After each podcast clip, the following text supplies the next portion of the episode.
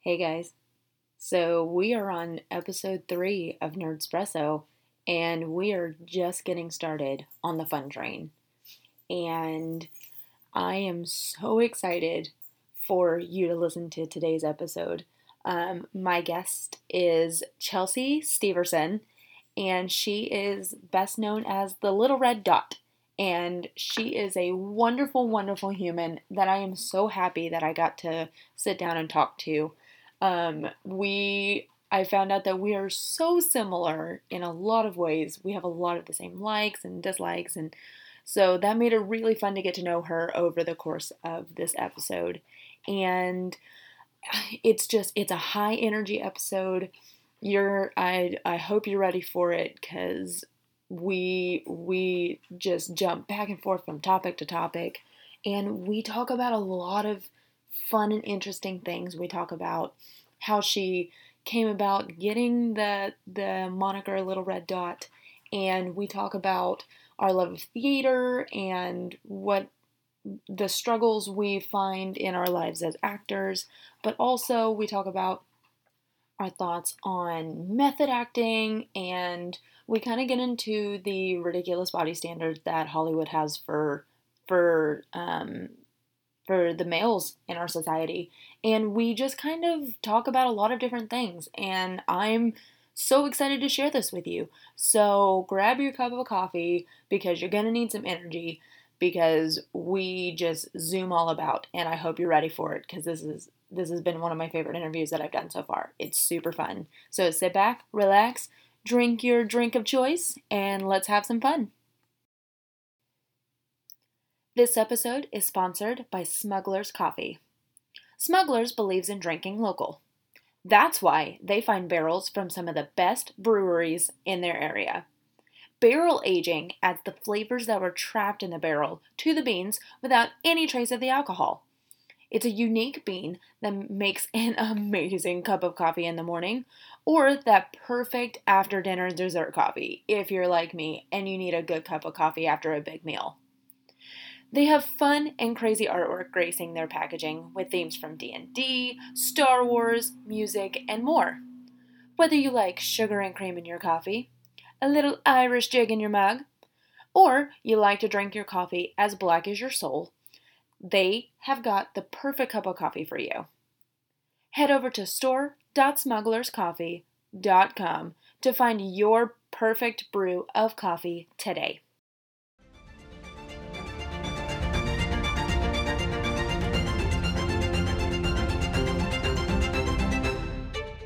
right, so we're relaxed and in our chairs with our coffee and all of the things. So how are you? I'm good. I'm, I, I say, you know, I'm good. I'm Yeah. busy. good. But Busy, is good, Busy is good, exactly. Yeah. but not too busy. I I think that depends on the week.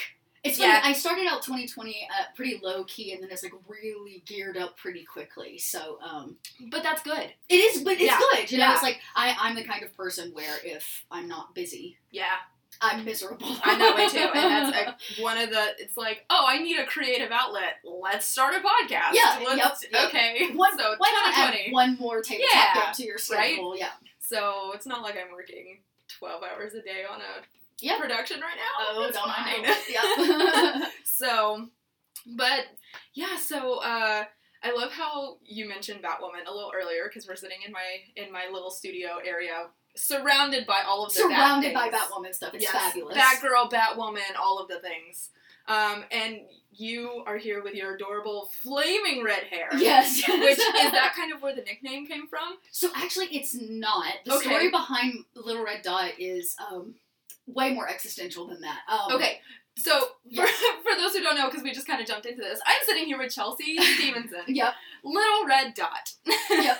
Uh, hey guys. as Um, we talk about your name and your nickname and all of that, I guess it's important to introduce you. yeah. So um, yeah, the Little Red Dot name actually came from like an existential crisis. So after I got out, of- I was in college. I was in college, and um.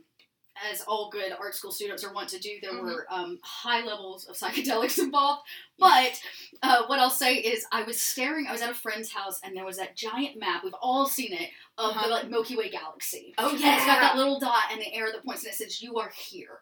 And I remember seeing it Oh gosh. and having this full on meltdown of understanding like my insignificance in the Oh my world. gosh. And I was at this point in my life where I didn't know why I was making and creating. I was going to be an actor, but I wasn't really happy with the theater process and I couldn't figure Yeah. out why. Um, and so I was just in this like really torn up place. And so I started um, making a lot of different things. I started doing Mhm. some performance art. I started Yeah. painting again. And so I was doing all this digging. And it really came from this existential crisis staring at a little red dot on the Milky Way galaxy Oh my that gosh. said, You are here. you are the little red. I dot. am the little. We all are. We and that's- all are a little red. that's dot. and that's the that that's actually part of why I built my Twitch channel and my Discord community the way I did is that we're all dots. It's this Right. idea of like we're all these tiny dots, but together oh my we're gosh. so much more than that. Yes. I love that so much. Yeah. so everybody asks, but then of course So- red is my favorite color. So then you Yes. get the red hair. Yes. I've always been a ginger, um, not this, obviously not naturally this Right. vibrant. But I was yeah. about to say, for those who don't know, I have like ginger-ish Mm-hmm. red hair, but you have like fire truck, yeah, flame, engine awesome red, hair. Yeah. That is about the color of your D and D coffee mug right Correct. Uh, most uh, it's extra. Yes. I'm now. extra. We're all extra. So if anyone if anyone knows me, or for anyone new listening, they're gonna learn I'm very extra. yeah. So, but no, I love, and I feel like as I'm, as I'm also gonna get to know you over this episode. Mhm. Um, you're already talking about things that I I do a lot of that too. Like I'm a theater kid, hmm um, and I paint as I have this like hmm I started a painting, and that's about as far as I got before I got distracted into something Yeah. else. Yeah, which means you're an So- artist at heart. exactly. Um, but you know, I have I like I love art. Art is hmm art is my life and it's i have this need to create at any like every day Yeah. and i was at a point where i had finished i did shrek the musical last year Okay, at a theater loved it it was amazing that's great. and um, then was like okay i need something else Yeah, what do I do? and here we are i started a podcast Yep, awesome. so but i'm getting ready to do adam's family Oh, cool. so I'm super pumped about that. I'm really excited to get back into theater, like more, because I too am an actor. That's Mhm. why I went to school. Um, I'm a theater major. hey, uh, my first degree was in theater. I mean, I was Yep. a performing artist. Yeah. My parents told me that if I wanted to pursue acting seriously, I had to at least get two years done, and I did. So I have an associate's in theater, Heck yeah. and then I was like, by school. Yeah, I, I mean, so I grew up in this really, really small town in Georgia, like T minus 5,000 and a single red light kind of a thing. And so, Same. yeah, But in Texas. But in Texas, okay, yeah. So I grew up in this little town, and y- you know, Georgia is already what 49th in the country for like uh, per capita for arts funding. Yeah. So then you you just cut that down even more. The Yeah. smaller town that you go to, meaning that they just don't have the resources to have proper arts, uh, Which is programming. really ironic that it turned out to be one of the bigger places for film. yes, yeah. That It's Georgia totally has turned into that. Yeah, yeah. um, so yeah, and so when I kind of found it, you know, uh, as most kids, we start in like choir, Yes. and then we do ch- we do a lot of church plays Oh, in yes. the South, um, Yes. and that's how a lot of church choir, church, church too. choir. You know, you do you do the pageant uh, show Mm-hmm. Yes. on, on Easter, and so that's actually how I found art. Um, Mhm. Even though I, I would not uh, declare myself a religious dot, uh, Yeah. I, I do uh, Yes. I, I do look at that as a time where that was really the only way that I was getting the arts, and Mm-hmm. so by the time I turned eighteen. It's a bit of a hellraiser. Um, by the time I turned 18, I was like, I have to get out of this town.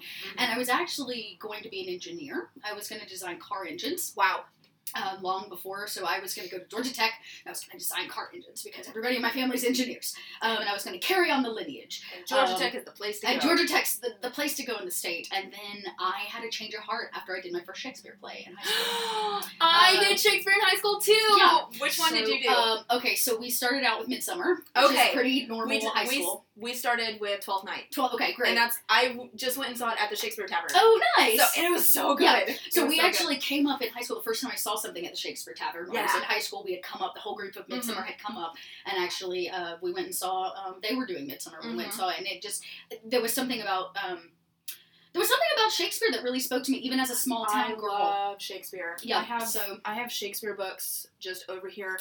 Um, I watch Shakespeare plays and sh- movies like renditions religiously. yeah, Like I can get on like a six a.m. flight and watch the Hollow. Like I watched the Hollow Crown series yes, and was just like.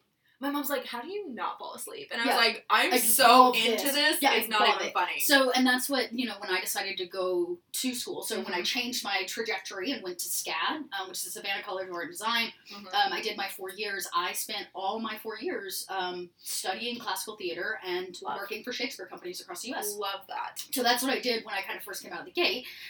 And then I got to my senior year and I had no prospects, as all actors find at some Yes. point in their life. And I had a full panic. I applied to the Peace Corps because I Okay. had no pro- you know prospects. And then actually, a theater here in Atlanta asked me to come up for an internship. at Oh, Alex that's Express. awesome. Yep. Okay. So I came up, and that's actually what brought me to Atlanta. And my plan was to only be here a year, and here I am Here you working are. on year number eight. Hey! so uh, clearly, the Life city kinda is funny spoke to like me, that. right? Yeah, the clearly the, the So. city really spoke to me, and And then now here you are. You're you do marketing for Dad's I Garage, do, I which is do. an improv theater. It is, it is. one Yeah. of the coolest improv theaters I've ever been to. Yeah, it's um, it's definitely. I remember when, even when I first moved to Atlanta, long before I worked for Actors Ex- uh, Actor, uh, long before I worked for Dad's Garage, and I was just a wee baby intern before I even got my graduate degree. Mm-hmm. Yeah. Um, I used to go to Dad's Garage. I was like a huge Aw. fan. I always thought they were so cool. Like here are all these hip, cool yeah. people, and they've got they're really funny, and they're doing nerdy stuff, and They're doing the things I wanted to. They do, yeah, exactly. They're doing the things I Ugh. want to do, and I was. I was struggling even uh, for the first four years here in Atlanta, just really accepting. I had Mm-hmm. an agent. I was doing film and TV, and I was just miserable. And so I did a lot of soul hunting to kind of figure out why. And um, I think what it really came down to was this lack of autonomy. I feel like sometimes Yeah. the, the actor has in theater, right? Yeah. I spent all this money, God, all this money, all this time in college to learn how to be a great actor Mhm. all these skills, all these tools, Yep. all of this stuff. And then you get into the real world and it's really just like, here's your script, stand here, Yep. say the lines, wear what we tell you. And I felt like I was just And if you Yeah. suck, then we could just fire you Then we and could replace fire- you yeah. with this person Yeah. right over here. or you Oh, know, it was who really didn't hasn't who worked hasn't for their worked? honor. right, yeah. And so talent talent actually became this kind of very secondary thing. Uh-huh. To to so much of the, the business and the industry, you know, like Mhm. walking into a film audition and every person in the room looks like you. Yeah. There's like ten of you, and you're Yes. like, well, But what? I'm not. I'm uh, not. I'm just a. Com- I'm just part of a business. I'm just a commodity. Yes. And so I Mhm. actually took a major step back um, from Yeah. doing theater for a while. I really got back into the arts. I started. Um, I helped start a company here in Atlanta called Catalyst Arts Atlanta. That's Okay. been making theater for a while. Okay. Um, trying to just do it differently, right? Right. Like change the way that we think about the theater process, which Yeah. regardless of what theater you look at, from you know, say the biggest ones all the way down to these small community theaters, it's a cookie cutter process. Mm-hmm. Yeah. Right? Four weeks of rehearsal, four weeks of performances, and everything kind of feels the same. And no matter what we no matter what you do, you're still keeping the Yeah. audience at bay. You're Right. asking them to watch and you're not asking Yeah. them to participate. Mm-hmm. right. So it's kind of a funny story. My, my Twitch channel started out as a cosplay channel because I was always a cosplayer. Yeah. I went to Dragon Con every year, and Uh-huh. so um, that was kind of the trajectory. As I started out there, and then I had some friends here locally um, who were like, "You want to put a mic in front of us and play some D and D?" So we started. Yes. How you're all like, "Oh, it's oh, gonna be a that hobby sounds, podcast." That sounds so familiar of the story of Yeah, before. Yep, precisely. So that's exactly what it was. Is it was like, "Oh, we're just gonna be some friends putting out a mic," and then Yep. here we are, North by Northwest, three years later, Yeah. almost three years later. February is our anniversary, and so, um, and that's kind of how I got started. And then a friend invited me over to the Encounter Roleplay Network. This was like two Oh, and a half I love years ago. Encounter Roleplay. I played with them for a hot second, and then Shrek happened, and I Nice. had to step away. Yeah, to step away. Yeah. So Yeah, so but I- love Josh I and s- Leah. Oh yeah, I spent um I spent a couple seasons over there with them, like GMing and playing, Yeah. and I actually joined their viewer game, which is how I got started. A friend was like, "Hey, Yeah. I'm gonna play some D and D. You wanna Mhm. play some D and D with me on this like random Thursday afternoon?" And I fell in love for the Yes. first time in a long time. I Mhm. felt like the skills I had as an actor were being Yes. used. I felt like um, something that I love tabletop gaming because I had been, I've been playing D and D for like thirteen or fourteen Yeah. years at this point. Um, I all of it just kind of clicked, and Yes. it clicked in this way that I could never have Mhm. imagined. And so I felt like I was making, I was Yes. creating again, I was doing it within the realm of what I knew, what I Yes. understood, and at the core of everything I was doing was being a storyteller, which Yes. is what I love to. That's what I do. I'm a Yes. storyteller. So uh, that was really that's kind of like the trajectory. I started out as actor dot or actor Chelsea and turned into Twitch dot. Yes, love that. we have I, I I totally feel you because when you find, especially that one D and D game that's just near and dear to your soul that you just feel like you're so immersed in. Uh, we play a Star Wars RPG game Mhm. here, and it's run by Logan, uh, Patrick Logan, Oh, okay, who plays yeah. on D 4 Mhm. He's our he's our GM, and if you think he's great on D four, he is the craziest and most amazing world builder. He has so many sub levels of like side quests It's to the amazing. main quest, and everything is connected, and it's insane. But we will sit here, and I play I play with a lot of a lot of like intense hardcore Star Wars nerds Okay, great. who are like way into the lore. Right. We play KOTOR era. okay, So it's a it's a really fun unexplored Yep. time. time, which I just it makes me just want more Kotor. um, but everyone is so even if they're not actors, everyone is so immersed and true to their characters because they love the world so much that we can sit at the table in our kitchen for seven hours and we literally feel like we're battling on Mandalore Yep. for all the stuff and the things. And then and that's what a great story can do. Yes, and you're s- you're so and you don't feel like if you have to get up to go get a snack or get a drink or something, you don't feel like you're breaking the immersion Mhm. because it's so much is happening. It's so intense and captivating. Yep. And I have to give a lot of props to Logan for that because he has created such a wonderful world for us to play in that it really helps us stay immersed. And I think that you know that actually hits on something that I tell people a lot of times, um, especially people that are like, "I want to be a GM. What should I know?" And I'm like, "Well, know that this is not your story. Yeah. this is not your story. yes. D- it is not you your give job. the Yeah. outline. Yeah, you're a facilitator. Yeah. Your job is to facilitate joy and immersion through the process for the other people at the table Yes. telling a story. Yes. And then when you can find that like equal collaboration at the table is when you can just thrive and things really click. Yeah. Um, that's actually happening right now. I'm running a Coriolis campaign over on the Unmade Gaming Network. Okay. Um, Mike with Unmade Gaming's a really good friend. And he came to me and he said, Hey, I want to run something dark on my channel. I was like, Well, hey, I've been reading this book Okay. called Coriolis, yeah. which is like a dark sci fi love. uh, the uh, it's made by Free League, and the designers call it Arabian Nights in Space. Ooh. Doesn't that sell you like instantly? Yes. You're like, I'm sold. Oh, I man. get, I get the vibe. It's kind of this like low sci-fi kind of dark theme, Mm-hmm. and uh, with all just it's really rich lore in it, and um, it's actually one of the first RPG books that I've read, and I was like, I don't need to make up anything. I want everything in my campaign to Everything. come from this. Book. I need everything Um, it's in just this so book. beautiful. Um, so, but it's happening. It's you know sometimes you have sometimes you just have campaigns. You Yeah. run, you tell a story. It's kind of light and it's airy. But this, Mhm. the players and myself just together at the table. There's this level of chemistry that's happening where the immersion is so deep. Yes. Um, and it's just hooked us all. Where at the two hour mark, they're like, "But can we keep playing?" Yes, You know? and but that also because y'all stream that, right? Yes. So that's what that's one of those things that also helps make it captivating for your audience who's watching is if your players are just like, "Oh my god," and your storytelling is great and everyone can Mm-hmm. be immersed, Yes. even your audience because they're so focused on you guys being immersed. th- That's great storytelling. It's great storytelling, and it's just you know, and and again, it's like I can't credit myself for that because all I'm doing Mhm. is laying out a You're just- sandbox, You're Mm-hmm. right? one piece of the puzzle. Right, I'm a single piece. I'm, I'm the corners of the puzzle, Yes. and they're filling in all the pieces Mm-hmm. in the middle. And that, and and when you as a GM can let go of that control absolutely. and stop re- and realize that there is just this richness at the table that starts to happen. Mhm. Um, and when you can really trust one another at a table, it, it- Exactly. it just really changes everything. but that's but that's one of those things is there's so many elements to creating a game like that it's not just having a great Right. dm or just having great players because if you have great players but you have a, a quote Mhm. unquote weaker dm Mm-hmm. the chemistry is not the same but if you have a great dm but weaker players that just want to hit things Right.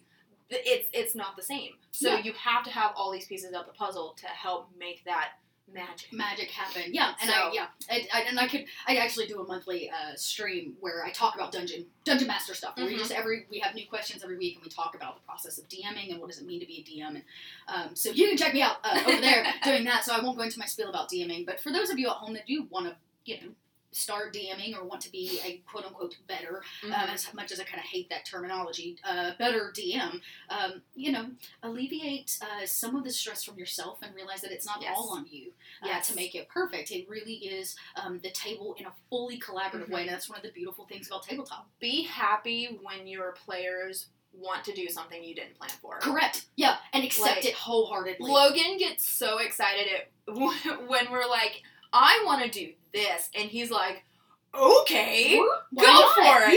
Yeah. Yeah. I love it when my players take risks because it's not something that I can plan for. Right. And, and you know what? This really just And goes you into- can you really can't try to plan for everything. Um, but they're gonna screw it up. but they're gonna exactly, screw it up.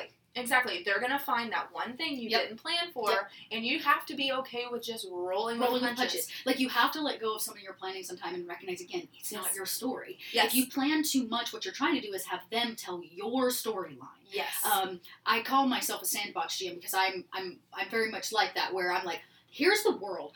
All these Yep. things are happening and going on, and my players may never choose to interact with it, but it doesn't change the fact they're going on. It's just Right. like any sandbox video game. I have right? all these things Yep. laid out for you. Yep. And You can choose whichever Everyone one you you want. Yep. They may spend three episodes in a site, you know, a bazaar on top of a space station somewhere, and I'm like, well, guess what? The the space cultists over here just finished their ritual, so you guys missed it.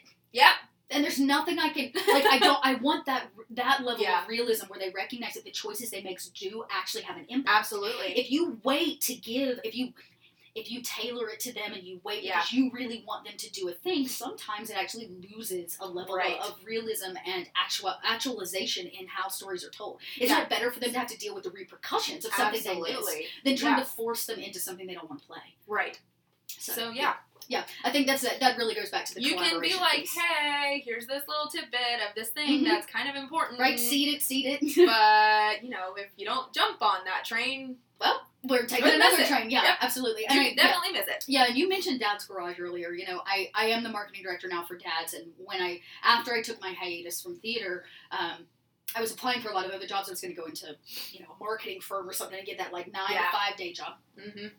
And this uh, opportunity uh, a- appeared, and I was really hesitant about going to work back in nonprofit because that was part of Yeah. the reason I had just taken a step back was Mm-hmm. burned out and um, this was kind of a dream come true because here i was again at a point where i realized that collaborative storytelling is really what i want to do Yeah. and more than what i would say theater dad's garage is a place for collaborative storytelling yes. Oh as an improv house that's what they do and so it was a bit of um, a shell shock actually it was a very long process to get the job and it was um, i was hu- humbled to say the least like i remember going in for the in-person interview which was after having like written you have to do the written portion then i had Mm-hmm. Yeah. to have a phone interview and then once they had narrowed down then they did Oh, in-person interviews wow. like it, it took months for them They're they're hardcore. it with was hardcore. Yeah, it was a very hardcore. And so every step, I just felt more and more honored to be a part of it. And I remember going in for my in-person interview and sitting around a table with all, most of these people that I did not know. I knew a couple, but um, and we it we just talked. Somebody was like, "Oh, is that a D twenty tattoo on your wrist? I love playing D and D."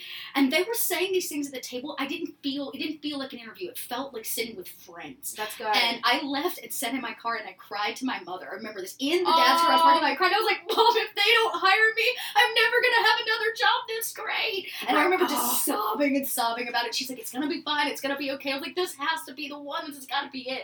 Oh, it so- went so And well. I was, yeah, I was like, These people understand me. I don't have to explain the D20 tattoo on my wrist. When I say I'm a Twitch streamer, they were like, Yeah. That's cool and Right. awesome yeah. so I think there's um it was it was about finally uh, finding a place to work that had the internal culture that I was looking for and was creating the kind of stories, not theater, Mhm. because that's just an umbrella term. Creating the kind Right. of stories that I wanted to be a part of, that I wanted to be able to market, that I wanted Ugh. to be able to tell. So everything I've seen at Dad's, whether it's improv D and D, which in itself is hysterical. bold and hysterical, and it's it- like oh, it's nothing you've ever experienced. Yeah. yeah, you know, it's funny. I tell Um, them I was like, you don't understand how refreshing it is to have a job where I'm doing social media and I can make, say, a a, a, a joke, a tabletop Right. joke, and my audience gets it. Right. It's not even my tw- my Twitter, which like Yeah. sure for my Twitch channel that's the brand, right? right. But like. This is somebody else's Facebook, and I can make a Nat 20 Right. joke or a critical success joke, and they get it. yes, It's and so it's on wonderful. brand. Yeah, it's totally on it's brand. totally on brand. Totally on brand. Yeah. But like you got improv D and D, which is coming back. It is coming Here. back. Uh, actually, Um, next, well, I don't know when this will release, but that would be we open February 9th. Okay, and you run. It's all through February, right? Yeah, we'll run for multiple weeks. So I think we have like Yeah. eight or nine weeks. Uh, Okay, Friday, cool. Friday nights, 8 p.m. So the wonderful Mark Muir is coming back to DM, Yep. which is again an And it's- experience. Oh gosh, Mark. he's so yeah. good. Yep, he's Um, amazing. and it's always it's always a pleasure to have him back in town. Mhm. Um, and so, but then the the show that I actually met you at was Wrath of Khan, Yes. which is an improv show about Dragon Con. yeah, it's actually kind of the staple in Dad's history. So Dragon Con was ri- or Wrath of Khan, the first one, C O N for those of you at home, Wrath of Khan was written back in 2012 when Dragon Yeah. Con was at kind of at its peak here in Right. Atlanta, and because of all the nerds that worked at Dad's, and you have to understand the way Dad's Garage functions. We do scripted shows, but we write all our own. Everything's written internal. We don't take Got it. somebody else's work and, and put it up on a stage like most theaters do. Okay, Everything's written internally by the that's ensemble really cool. a bunch of the ensemble members came together. These people that were always going to Dragon Con um, loved it, like I said, at its peak in 2012. And so they wrote a show about the existence and experience of what they call going to the con. Um, and it's it was wonderful. So after massive success and a remount, Oh, So good. um, which we did this past year, they decided to write Wrath of Khan 2 into Dorkness, um, which was like this follow up. Yes. And so the Oh, second it's Wrath of Khan so good. yeah, and it was it was a really great because you know, for those of you that were young when you went to cons, and then we all ate and get really Yes. really older, right? Like I was I was the girl who was always at the two a.m. rave in the Yep. front with my cat ears on, like turned the hell up, right? okay, Yes. but now here I am. 30. and now I'm likely to make it to 11 p.m. because my body aches and I'm tired and everything's kind of changed and shifted, you Yeah. know? See, and I'm only I s- I started at Dragon Con in 2016. Okay. That was my first Dragon Con. Oh, wow. Okay. because I didn't. I I was one of those. I'm like, I want to go to a con. I want to cosplay. Right. But then I never really had the the boldness and all that to do it. But then when I met Dustin and g- he was all like nerd, own it. Yeah, own and I was Oh, yourself. just like, well. Um, and he was like, my kids cosplay, and everyone cosplays, and I have all these friends that cosplay, and Amazing. cosplay, and conventions. I mean, like And you I'm said, that's how I. Yeah. yeah. And I'm like, okay. Do you remember jumping your first headfirst. cosplay? Yes, I did Miss Martian. Oh, that's that's great. I, And I it did a was- Rosie the Riveter cosplay. Yeah, I and it was one of those things. Dustin is friends with so many like big time cosplayers. Mhm, Margie Cox, mhm. uh, her husband Ned, um, Tall Squall, Yeah, tall. uh, who has the most amazing vision cosplay I- I've what- ever seen. in my life. ever, but tall is ever. also. You want to talk about a great human being? Oh my god, he's Such a so lovely wonderful. human, yeah. He is so wonderful. I love Tall Squall, Just like Pure- with all my heart. pure soul. Yes. Um, but it, like Dustin, Dustin is known himself for his Iceman, where he literally covered Oh. himself in like ice, and he has like three different versions. It's hardcore. He has it's Wow. the best Iceman cosplay I've ever seen, and so I'm like.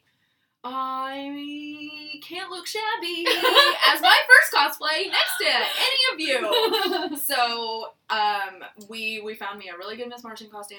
Dustin did my makeup for it, so I wasn't just like grease makeup. right. green. Yeah. Yeah. I was airbrushed. Brush, I yeah. had a good lace front wig. Yep. Um, and that we that was my first convention was Heroes Con up oh, in okay. Charlotte. oh, Charlotte. Yeah. so yeah. it was nice and small. The kids went with us. We did a little mini Teen Titans group. Dustin was Beast Boy, but he was changeling Beast Boy from oh, okay. George Perez. Perez. Yep. Yep. Yep. Yep. Um, and so he did he did that, so he was green as well. But then the kids, Wyatt was Robin and Piper was Raven. And Piper totally got into character and in all the pictures, she's like, Raven does not smile. And it's like, oh Wow. like and the kids were six and seven Yeah. at the time. So the fact that his kids are just like in character, Constantly. and like she's she's watching My Hero Academia right now, and she's Oh. just like, I want to do Deku and Todoroki, and I want to cosplay all these people. cute. And she goes, I want I want a color contact in this eye, and I want wigs and all. that. And I'm like, you're 11, You're my hero. Yes. I love it. but um, it's been they the, watching their cosplay evolution of when she did Raven, she didn't want to wear the wig, Mm. but she wore everything else. Um, but now she is getting into the wigs. Um, Mhm. If you look behind you, there's I don't know if you do Five Nights at Freddy's, Yes. but this, that this- mask right there, she was Mangle for Halloween, Oh my god, that's so cute. and she made that herself. Like we, it was it was a werewolf mask from Spirit Halloween that we stripped and. Wow. Like she painted it, they totally retrofitted she it. even put foam on the inside. Yeah. How cute. Yes, and she she was l- she had a cute little skirt and she had little fuzzy paws and everything. But she had the wig and everything, and she was she was So Mangle for Halloween, and now and they did they were they were Iron Spider and Spider Gwen at Dragon Con this year. They stayed in Mm. those masks for two hours because they didn't want to break character. Wow. Like what? right, right. My kids are outdoing me. Yeah. So- love it. I love oh it. man, it it's it's so fun to be part of a nerdy family. Yeah, I guess for sure. You know, and it's I So- yeah, yeah. love that. That's so cute. So, uh, so let's. you talked. We've kind of touched on coffee and things, but Yeah. and your D and D mug. Yes, And yes, My this D&D my mug. color changing Batman mug, which has not kind of went back to its beginning form. Oh, I because- didn't know it was color changing. Yeah. I thought it was just like you know sometimes like when you put stuff in the dishwasher like the thing rubs off. I now mean, I yeah, realize that it's- happened too. Oh, okay. It, that happened too. But the Wait. other side. That's uh, so cool. It the is sky color turn- changing. The sky turns red, and Batman tur- goes from shadowy Batman to regular Batman. Interactive coffee mug. Yes. Um, but we are drinking. I didn't bring the coffee in here with me. was uh, plus one charisma. Plus one to charisma from Smuggler's Coffee. It's very tasty. It's so good. I feel like my charisma is in fact at a plus one. Hopefully, all of you at Yeah. home feel the same way. yes, but it's a it's a lighter roast, Yeah. which um I picked for you because you said you liked the lighter roast. I do like a light roast. Light roast, for all of you at home that don't know, most people feel like a darker roast actually gives more caffeine. That is incorrect. A lighter roast is actually has more caffeine than a darker roast. love that. Yes. coffee tidbits. Yeah, Love- tidbit, ti- tidbits from Dot. Um, Yes. if there's one thing Dot So- knows, it is coffee. yes. Um, and I love I love having the coffee aspect Uh, um on the podcast because we get to highlight so many awesome co- companies Yep. that are uh that they make coffee and tea, but they're also like nerd based. Yes, yes, And they feature artists, and they they just and it's they- tasty. It's so good. Everything I've had so far has been so Oh, good. So tasty. Yeah. I haven't found anything I don't like so far. Uh, one of my big co- this is t- there's no scientific fact behind any of this when it comes to coffee. there's not. This is just dot facts. Uh, dot facts say uh, the color of your coffee is really important. Like I do like um, a little bit of creamer in my Mhm. coffee, Same. um, and one of my favorite things is to plop the creamer in, and when you watch the color of the coffee change, you just know whether or not it's gonna be a good. Coffee. yeah. And like when I I, love watching the creamer the swirl. creamer swirl, around. and then it, Yeah. it, it like blends in and. Sometimes it just looks like a very even in a light roast can be a very rich color, Yes. and this one it's it's a it very met that. but it also yes, it tastes it's a rich yes light and even with creamer and a little bit of sugar in it, you can still taste the richness of Mhm. it. Um, but it's very smooth as well. yes Um, so uh, I don't know if we said it, but this is we said it was the plus one to charisma, Mhm. but it's from Smuggler's yeah Coffee. from smugglers so go check it out Yeah, um, they are awesome. They have some really cool. Their artwork on their bags is really cool. oh It's, neat um, it's it's really like animated and fun uh, artwork and very colorful. They have stuff that's D and D. They Mhm. have stuff. There's one that's like horror related. oh cool Um, there's there's a Star Wars one called A Brew Hope. Um, they have i almost spat my coffee that was very funny so they have a lot of different like options and uh, oh my they gosh have what a fun little like gift for somebody just like Right. a pack of like nerd coffee bags yes. oh, Oh, it's for all of you at so- home if you want to get dot anything get dot all get of the dot coffee. all the coffee yes. So, but no, Smugglers is really really good. it is so very far. tasty And yeah I've heard like before they came on as sponsors, I had heard really good things about them as well. So and they're really nice. They actually their big thing, in addition to all of the nerdy stuff, is they barrel age their coffee with barrels from breweries. oh so you get the interesting. barrel aging taste without the alcohol in it. wow Isn't that cool? i just got i got coffee goosebumps So- that's amazing But yeah, like every everyone that I've like been able to get involved with has a little some like Mm. no no two coffee companies are the same. They Right. all have their own special little Yeah. thing that I love and I am so excited to highlight and um this this should be the the first smugglers that that I've gotten to drink on the podcast. Oh, perfect. So uh, I'm glad it was with me because it's yes, very good. it's so good. And when you were like, uh, I like a light roast, I was like, ooh, I I know got you. exactly I what got you. coffee I'm going to give you. So, and if Amazing. you like it, you can take it home. oh, um, so I will give you. That I mean, back if for you're coffee. offering, Um, yes. I will definitely take it home. yes, you can definitely have it. Um, And you know what? For all of you, go. You can go scour. I'll plan to take a photo with the bags. You can see the yes, artwork. oh yes, we Um, need to do that. Yeah, you can go scour. I don't know, probably my Twitter or my Instagram, wherever I feel saucy enough to post it. If you want Well, to see it with your own eyes. You can post it on yours. I'll post it on mine. I'll There post we it on go. the podcast, Twitter. I'll post it on the Patreon. I'll do. it. I'll post it everywhere. It'll be so a photo of Dot with coffee will Yes. be everywhere for you to see. yes. So. This episode is sponsored by Found Familiar. Found Familiar is a company that not only brings you amazing coffee, but believes in supporting creators. They team up with different artists and cosplayers from around the world to bring you specialty grade coffee that celebrates the creativity sparked by Dungeons and Dragons and other TTRPGs. Found Familiar aims to do more than just provide caffeine for your groggy mornings and late night sessions. They believe in using their platform to recognize the people that share those same passions, people that create stories, create characters, and create art. They showcase fantasy artwork and photos on their coffee, and that's why you will never see those pieces anywhere without credit to the creators. So head over to foundfamiliar.com and use code NERDSPRESSO, N E R D S P R E S S O, for 10% off your coffee order today. This episode is sponsored by Dryad Tea. Dryad Tea was created February 2012 by a tea aficionado who also loves music. The first line of teas was created based on Pandora Celtica's music, characters, and world. Since then, they have created amazing tea blends inspired by music, mythology, literature, and just general geekery. In 2013, they added dryad pottery, and Ruby has been creating amazing works of ceramic art to pair with the blends of dryad tea. You can join their Tea of the Month Club, get a custom tea blend made, or you can shop the Goblin Market for tea infusers, enamel pins, and music. So head over to dryadtea.com and use code NERDSPRESSO, that's N E R D S P R E S S O, for 10% off your order today. so the red hair and uh, the all of the wonderful Oh, bat yes. things Yes. hanging in my uh, in my room here. Uh, for those who don't know, well, no, they kind of do know because Brianna made a joke about it in her episode. Uh, I am a huge Batgirl fan, Yes. so I am Babs. Um, which, ironically, sitting here with your fire truck red hair and my ginger red hair, it's very fitting.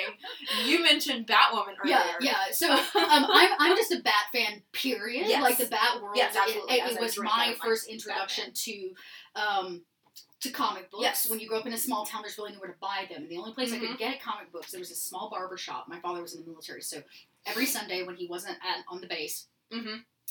was haircut time. You had to Yeah. keep it, you know, uh, hair off his ears. Right. So I would go with him to the barber shop because Mr. Larry, the man that ran it, would always give me bubble gum, and he had a rack of comic books. Love um, that. And he had Batman and X Men.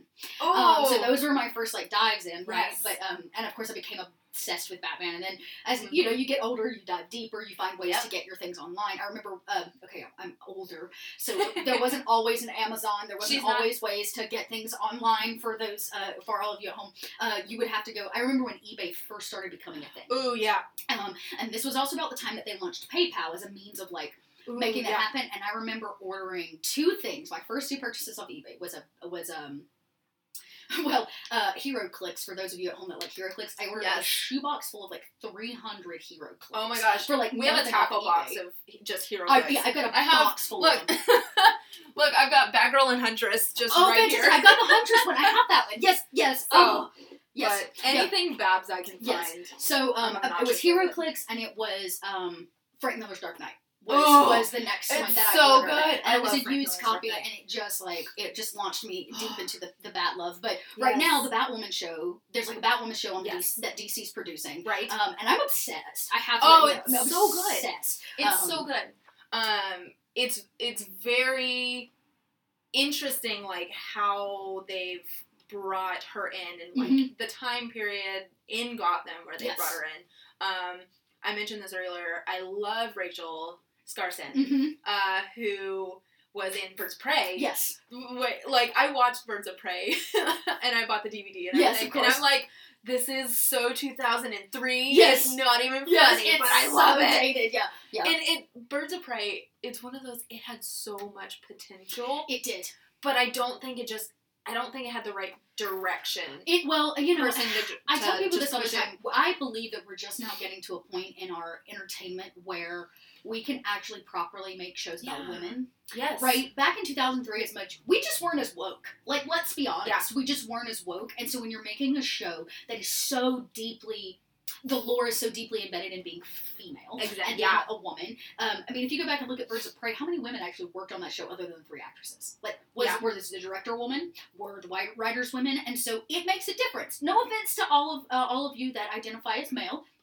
No It's problem, okay. but it's important to have that Yeah. representation in the people that are writing, creating, and making Yes. it. And so I think it's one of the reasons why I really love Batwoman. Um, Mhm. and you're right, it just Yeah. it needed something. It just wasn't Ah. Yes. quite. It didn't quite click for Birds Yes. of Prey.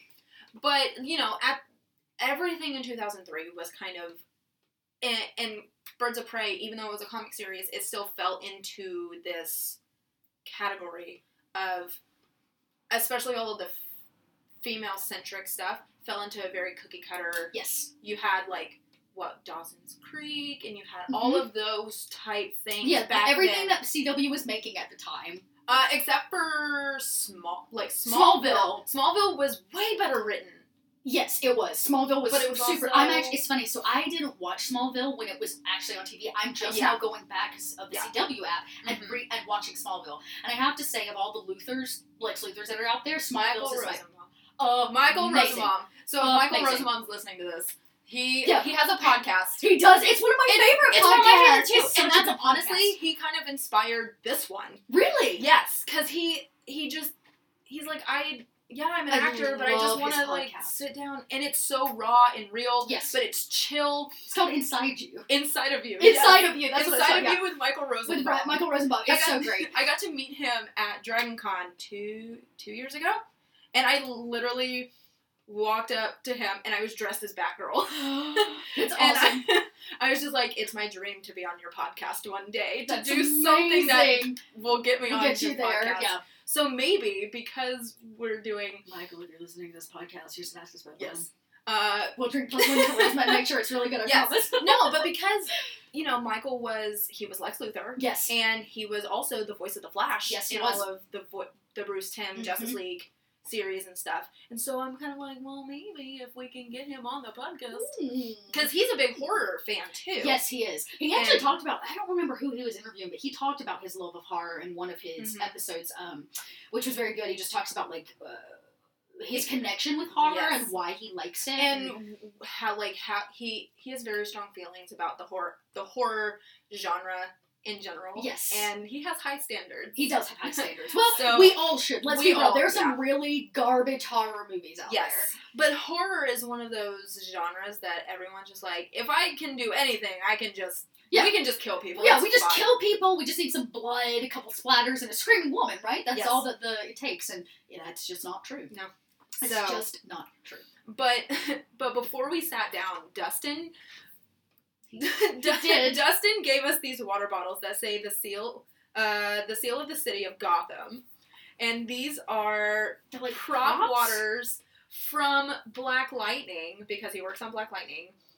But this is Black Lightning post crisis, Yes. so everything's connected now. Now, so yeah. we have Batwoman official, technically Water water bottles. bottles Yep. that'll now be displayed in our nerd I, rooms. I, I have to be. I have to be honest. I'm embarrassed to say that I'm terribly behind on the the like CW superhero watching right now. Yes. Batwoman is about the only thing I'm caught up on. I got behind on Arrow and Flash, so I've actually not properly watched. I've watched pieces of the the Crisis um, Oh, on awesome. Infinite Earths, but I haven't watched the whole thing because I feel like I'm just so behind that I'm gonna miss something. of okay, importance. so this season. On all of the shows, everyone is literally just gearing up for Crisis, and then Crisis basically stands on its own. Okay, so, So somebody you- said that. Okay. You really could just go watch Crisis Okay. by itself, and the only thing that will that is affected is everything afterwards. Got it. I will say So- I did watch where. Okay, spoiler alert. This is spoilers, so if you haven't watched Crisis and you don't want spoilers, this is the Mute time us to for a mute- Um, mute second. it. where in Crisis they go to Smallville and they actually Yes. see him and oh, he's wearing so the, good. yeah he's wearing the ring and it's just like that moment where he chose to just be Clark just be Clark like that's what he wanted and they were like but if you don't your world's gonna die and he's like I'm content with that this is the life like it was this is- such a poignant moment But but what I love is they actually brought Smallville writers back Yes. to write that scene, correct so that it was and it felt like an appropriate ending Mhm. for his He's his, stu- his he's stu- and I know uh, there were a character. lot of people that have said a lot of negative things like we really wanted to see him in a suit we've waited since Tom. Smallville Okay, so he si- hates it Yes. So Tom Welling has always said that he will never, ever, ever, Ever, ever, ever, ever, ever put on a suit. that was part of his contract when he signed on for Smallville was that he, He was- refused to fly, Mhm. which they did do. A, they did one or two flights, and he refused was to wear a suit. But it was like season ten, Season- like yeah, way, Way deep into it, yeah. and they the the scene that you see him in the suit in at Mm-hmm. the end of Smallville that is actually CGI'd on. Correct. He Because would he is- not wear He it. will not wear it because there's he's very superstitious about the the widgety Yeah. stuff around. Hey, I the mean, Superman it's def- suit. it's so- it's something. There's something to it. I mean, think think about how many horrible Superman things that have been Yeah. created and made. Um, Yeah. It's funny. I'm actually watching. Um, I also never watched Lois and Clark.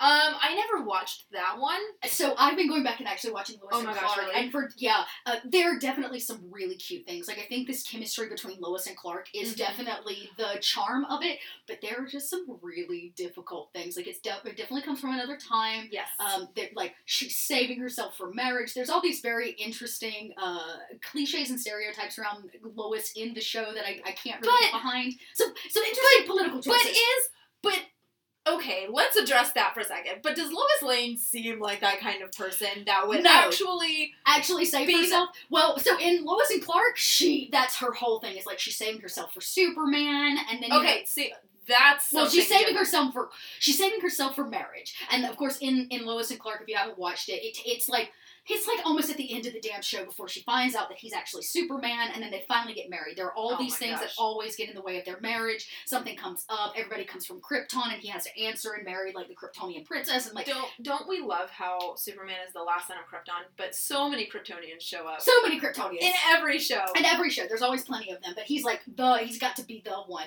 So there's just like some interesting things, and you know, like she at one point, Lois at one point does uh, plan to marry Lex. Like they actually get Oh. engaged at one point, and she's like he's of course trying to to push her to marry him, this kind of thing. And that's about the time that Yep. Lex in the show goes off and loses his damn mind, and Yeah. things uh, you know turn, and it Yeah. doesn't become about marrying her anymore, but Mhm. it's more obsession than love, and like. yeah. So there's a lot of things. Lo- Lois is definitely the damsel in distress type in the show, and she's definitely Which categorized in is- this like uh, place of of of yeah. So I Which don't is know. kind of annoying because Yes. Lois Lane has always been a very strong female yes, and has yeah, she has her like obsession with Superman. right. and she does dumb shit. Yep. To for Yep. him to save her, Uh-huh. but she has never been a damsel in distress. No.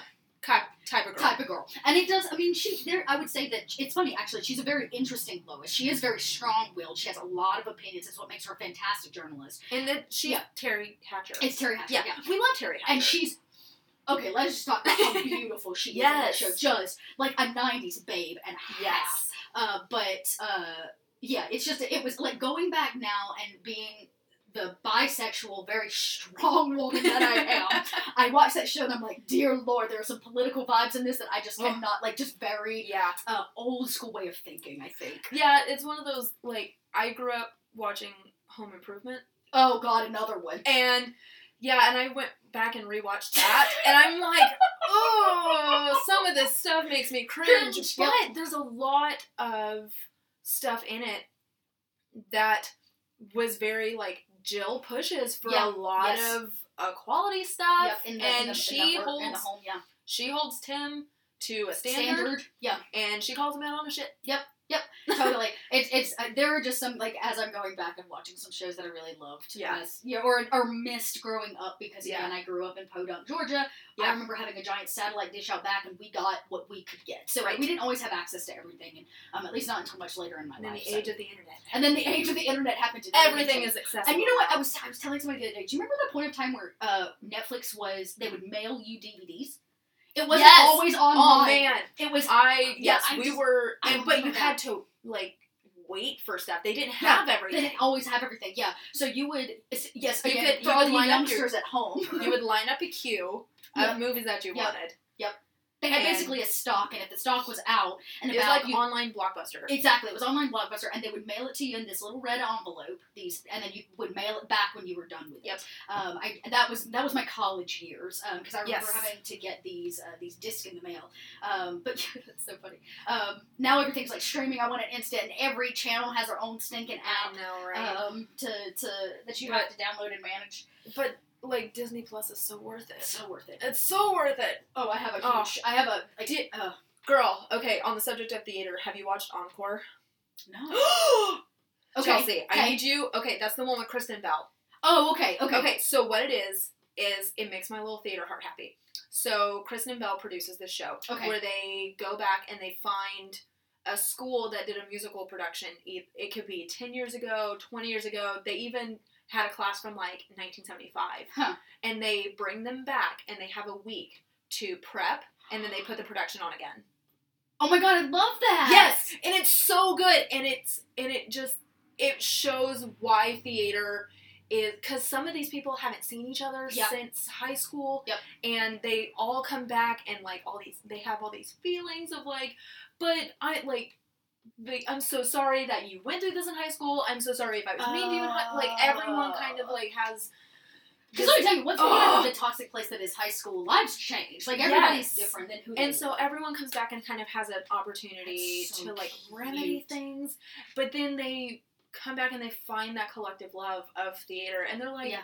"I don't want this to end. Like, can we keep doing this Oh, show?" I And I'm just love like, her. my theater heart yeah, loves it so much. Uh, And I'm stories like- change people's lives. Yes. Stories. I'm gonna say that again. Stories change people's lives, Mm-hmm. and it's one of the reasons why I love to do it. and they highlight they highlight a lot of those wonderful older theater shows like um Fiddler on the Roof. They they did do Beauty and the Beast. They did Pippin. Mm. They did um, Anything Goes. Yeah, I was gonna say there's gotta be a Cole Porter Oh. in there somewhere. Yep. um, oh, what was the what was the other one that I just uh, I don't remember.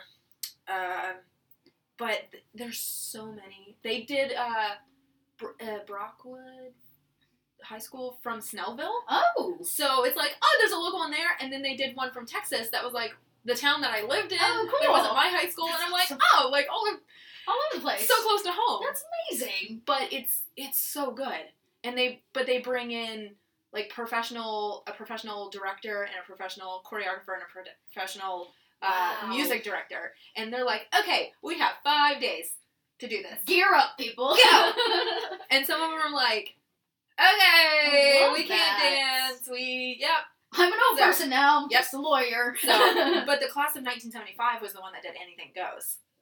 Mm, And so that was. that's am- Oh that's no, they amazing. did the the Godspell episode is really good. Oh, cool. Okay. Yeah, no, they did a lot of Interesting. really cool shows that really highlight like what awesome theater is out there. And I'm like, oh, I remember that show. I love that show. That's cool. yeah. It makes me really sad that I never did a musical in high school. Because I Oh, went to a really small high school. Me too. and yeah, we so didn't do a lot of. We just didn't always have the money, and like I remember. Oh my god! So this is this will tell you. A lot We about just where I did grew up. one act play. We always did one act, and then we usually had one other like play throughout the year. We didn't do. Um, and then they tried to always mount a musical. The Mm-hmm. problem was we didn't always have the money, Uh-huh. and growing up in a very small Baptist back Georgia Yep. town, um, I remember we wanted to do Man of La Mancha. Oh. And they were not having it because she's a whore. Yeah. Like, she is, that's who she is. But and- it's but it's also interesting that stuff like that they can th- they'll be like let's do li- best little whorehouse in Texas. Texas, yeah. We love Or- that one. It's wholesome. And it's And like, like, but what? There's- okay. What? But Okay. yeah, so we had. But I remember uh, they started it, and the music director of the local Baptist church, his daughter had auditioned, and she was cast in the part. It's Desdemona, right? No, what is her? No, it's not Desdemona. What is her name? Uh, oh no. Oh, I can't remember. Um, Oh, what Aldonza. Aldonza the whore. That's her name. Um, and there's a song Mhm. where it's they sing Aldonza the Whore, and his daughter got cast, and he rioted. Like, got the No. whole church behind Oh, it. They came Lord. in, they shut the production down. We ended up having to do, I think what we ended up pulling together was like a. It was a, uh, a a review, a musical review. We like, Oh, wrote this. We wrote this show where basically a bunch of high schoolers were trying to decide what musical they wanted Oh to my do, gosh. and they were backstage, and everybody was pitching their ideas. So we did like songs from all different Yeah. musicals, but like that's what we ended up doing that year because the local Baptist church shut us down because we were we Yeah. were too risque with our My- Mad La Mancha. my the town where I went to college was I went to a little community theater or a community college, and ironically the the town newspaper is called the Weatherford Democrat, but Okay, it's we like, like, we like like the opposite. And we, my first semester of college, we wanted to do company, oh okay and because there was pot smoking yeah and stuff, and stuff. Some um, things. They were the the town was like, uh, how about no? And we were like, I so we did remember- Once Upon a Mattress instead. Oh, we did hair when I was at SCAD. Oh, I remember we were in Savannah, so Yeah. it's still a southern town, uh, but there was um, there was a lot of pushback about them getting naked, so they were not allowed to get naked on stage, which is like. Is it hair if they don't drop trowel? Like it's really not. Right. Like at the end, the Like- whole point is they free themselves. It's a visual representation of freeing yourself by Yes. losing your clothing. Yes. Um, but you know, here's what you get for being with a bunch of hoity-toity arts people because they also all the actors in that show took it far too far. I remember they were like they stopped showering oh God. for weeks on end. They all uh, stopped showing up to class because of course they were taking psychedelics because what better way to be met course. than just Yes. screw your life up and uh, uh, so feels on that. So it got to a point where like audience members were coming in because they were doing it at Lucas in Uh-huh. Savannah, which is kind of like their Savannah's version of the Fox. here. Oh, Okay. it's like a Okay. proper Yeah. a theater where they bring acts in, and once a year they give it to SCAD to do like a production. okay. So uh, it was like the big show that we were doing on the Lucas stage. So here you are, you're getting all these old, old folk, right? All Yeah. these boomers, God bless you all, Who into are the- retired? who are retired. Down We're in like, Savannah. oh, hair's gonna be fun. I remember when I lived through the '70s, and they show up, and you've got the actors coming up and down the aisles, and they smell like dirty hippies Oh, because none of God. them have bathed. So it became this whole thing where like the public was sending in uh, uh, reviews to the school that was like, you must. You have to make your, these children bathe. Like you've got to take these kids and tell them that method acting only goes so far. Right. I yeah. You said you had thoughts on method acting. Yeah. I have thoughts on method. I have acting. so many thoughts on method acting. Uh, like how Jared Leto was too method for the small role that he had in Suicide Squad. yeah, it's it's you know and, yeah. It's Uh, well, too, it was too much. it was far like too you much. weren't even in that movie that No, much. but you know, you even look at somebody like, well, I I think my biggest issue with method acting is it's not safe for anyone. You know, and it can be. It can be if you know how to properly wield it as a tool, because Yes. that's what it is as an It's a actor. tool. Method acting is a tool, right? it's not a um, lifestyle. It's not a lifestyle. It is a tool. It's a tool. And so, unfortunately, like, even I look at somebody like Joaquin Phoenix, who did a fan- fantastic job in the Joker movie. Like, let's Yeah. just stop for a second and recognize that that movie impacted me in ways that I could not have expected Yeah. sitting down to watch it. Like, it is a. It is an anthem to the issues that we have in mental health in our country, and it was just really impactful. But there were a lot of safety issues with Joaquin Yeah. Phoenix on that movie. If you if you don't know, things like making up fights and not warning actors, right? There is a as somebody Like, that is you a fight can't combatant Do that? you can't do that because it's not safe but he it was wrapped up in his method acting this is what he needed in it so like at what point is it not safe for you and everybody around you Right. Jared Leto a mailing dead shit through the mail um, Yeah. and you know making people uncomfortable use condoms and stuff like what um, Yeah. uh, so there's there's a point where you just are being extra and you're Yeah. just it just feels like you're more attention seeking than actually using it to try to tell the story that's needed to be told Yes. and I, I very rarely in the tabletop community have I seen this, um, where somebody really takes their character too far, or we get really, really engrossed in something, and we can't bridge that line between character and us. yes. And it's dangerous. yeah. It, the bleed can be so dangerous, and so you have to learn to take care of yourself. You know, even Mhm. I, I do a Vampire the Masquerade campaign every Saturday. Every Love. Saturday, four hours of gaming. You know, af- Yeah. pre-show, after show. So it's a five-hour every Saturday, Yes. come hell or high uh, water. Um, and that's over on the Roll For It network. And I love Vampire the Masquerade, but Yeah. let's be real. uh, uh, it is not for the faint of heart. No. The game, as much as all of you all want to be like, oh, we can, you know, we can be superhero vampires. That's not what the game's about. The book No. very clearly tells you this is a game about losing your humanity. This is a game about becoming a monster. Yeah. And so you, as a player, walk this line where you're doing and having to do horrible things. Yeah. And you have to have, I have to have a literal, like I do a meditation after my Yeah. Saturday games because when you're playing a Hound for the Prince that's torturing and killing people, Mm-hmm. Yep. she's a game girl with a humanity four, which means she no longer can understand love. She doesn't care for humans, Yep. right? They're just cattle and kind to her. So it's difficult because you pour your love of something into it and you do want to be as honest as possible in a show that has such high quality role play but Yeah. at- in the end you cannot let that bleed come across to you because it can affect your life Yeah. and if you don't believe it look at how many actors have died from method acting Heath Ledger. that's the exact one on the top of my head right and it's like Mm-hmm. Heath Ledger didn't he he couldn't sleep right Yeah. it wasn't purposeful um, but we lost somebody amazing Amazing. because of method acting so at what point do we feel like method acting goes too far yeah, and what, and what standard do and- we hold people to and that that also goes into all of the like body transformation issues Um, yes yes of look at people like Christian Bale. yes who who they who was eating a piece of fruit a day Yeah. to do the machinist Yeah. right a piece of fruit a day Is that is that the movie that he got super I super think I, super no no sued maybe it's for? not the machinist what was that one? No, what was it? Oh man. Uh, oh Um my god I'm not gonna be able to remember oh what uh, is that? but there was that one movie that he did that Yeah. he yeah it was the he was practically a skeleton. Yeah, he well they, he And- was supposed to be the script call said that uh, described the character as emaciated. Yeah. That was how the script described him. And he took it so far that he was down to eating a single piece of fruit a day and the producers had to come to him and say, "We're going to take this role from you if you don't start eating." Yeah. Like Uh, or, or these actors that bulk up in like 6 months with excessive muscles and steroids and stuff, also not safe.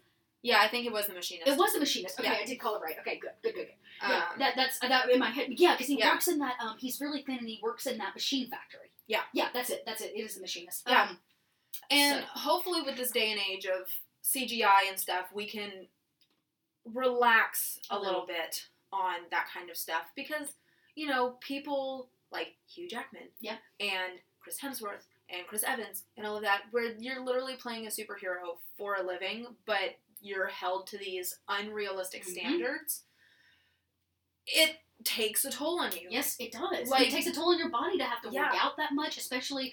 and you know they've they've said like when they're not filming and even like they dehydrate themselves Yeah. to be able to look like that on camera and that's not safe No, and the and the, the way you know some actors will gain and lose weight very Yeah. rapidly too. Mhm. You know, bulk up and gain a bunch of muscle and then lose a bunch of weight on like a low protein diet, and so yeah um, those things take effect on your body. And for all of you at home that don't know, when you do that, it actually begins to wear on the internal aspects of Yeah. your body, and you can die sooner. It literally starts taking Yep. years off of your life, just like say smoking or Mm-hmm. Yeah. any other thing that that is um, a negative effect on the body.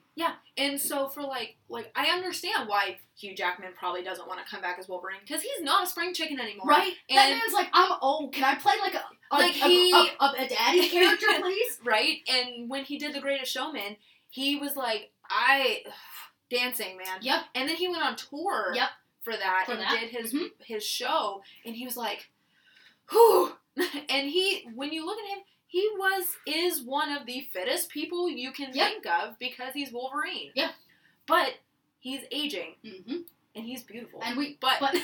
Oh yes. Oh. There's no doubt that he's a beautiful older man, yes, but and Australian Yeah. and ooh. Yeah. But um but no, like he he knows what his body can handle and I give him props for being like, you know what? I even look at somebody like, you know, Daniel Craig's another example of somebody that's been pushed far too far. How many times has it been like, I'm not doing another Bond movie? And then they're like, but please, pretty please, come do this Please. Bond movie. and, so good but, and he is, he's, he is so good as Bond. He is. Um, he really is, but he's also another one that's like, at what point am I too old to be playing Bond? My body can't go through this anymore. I mean, even okay. Speaking of Batwoman, let's go back to the fact that Ruby, okay, Uh-huh. the actress uh, Ruby Rose, Yeah. took a massive spinal injury and almost died. Yeah.